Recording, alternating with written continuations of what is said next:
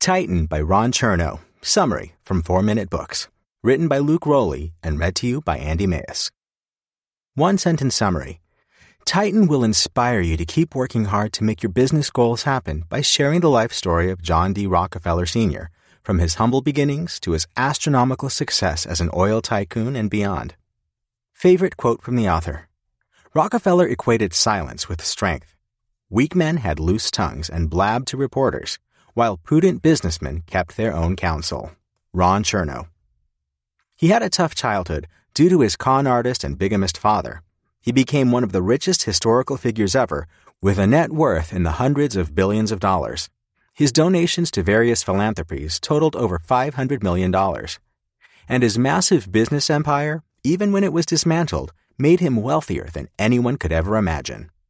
The man's name was John D. Rockefeller, and his self made rise to success perfectly embodies the American dream. Not only did he work hard, build a behemoth company that changed the world, and get ultra rich, he was generous with his money and kind.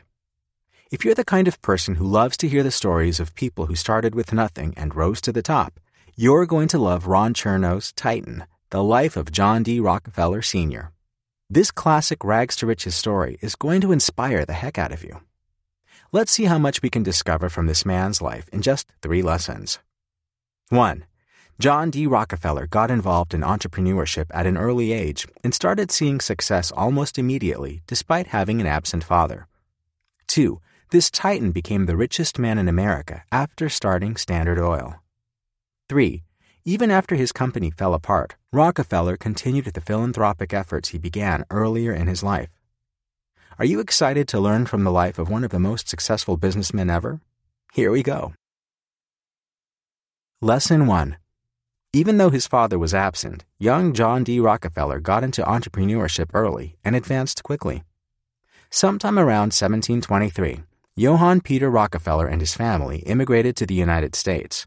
Nobody could have anticipated that their modest beginning in this new country would lay the foundation for the rise of one of the richest people ever. John Davidson Rockefeller, a descendant of Johann, was born in 1839.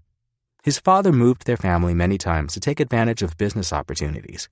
Although his dad was often absent for months at a time, young John still thrived, focusing on the values of self improvement and honor he learned as a Baptist.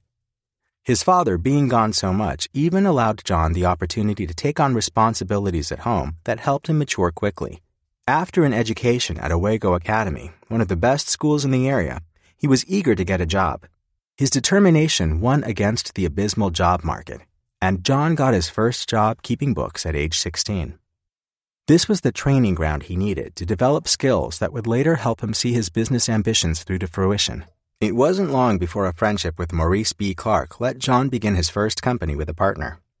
Although they began with buying and selling items, a connection with chemist Samuel Andrews eventually led them to do work in the oil industry. Soon, John was running his own business and growing rapidly. Lesson 2 Standard Oil was the hallmark of this Titan's business career that made him the richest man in America.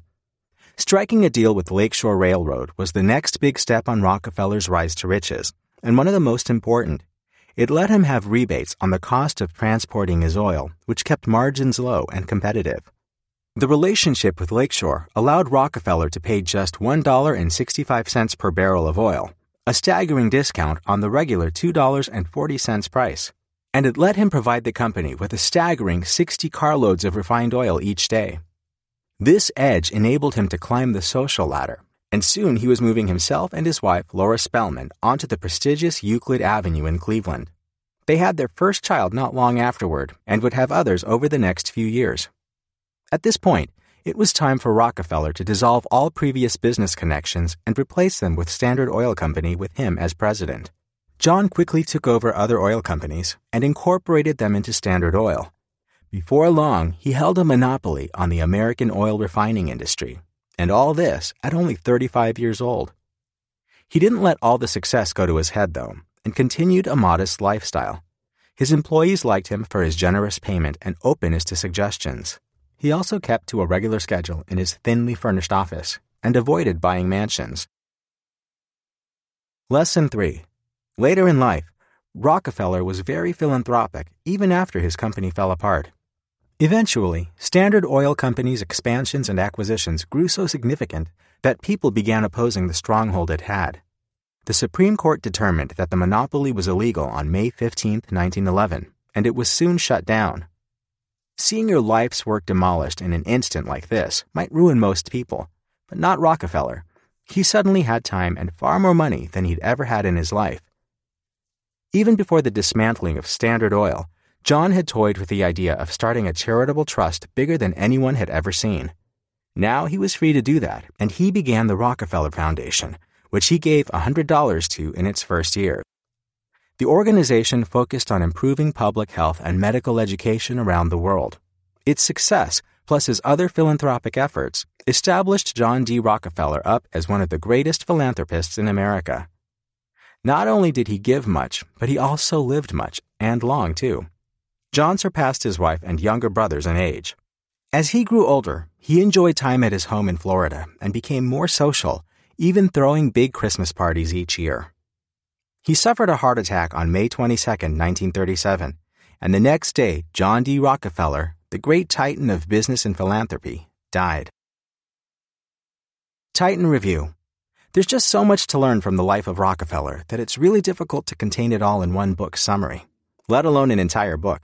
I especially liked how Titan outlined the rags to riches portion of the Rockefeller family's rise to wealth. If you're a business person who loves history and inspiring stories, you're going to love this one.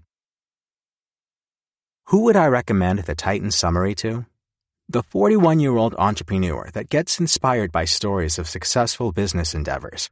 The 23 year old that loves reading biographies that motivate them. And anyone who wants to learn more about one of the richest and most influential people in modern history.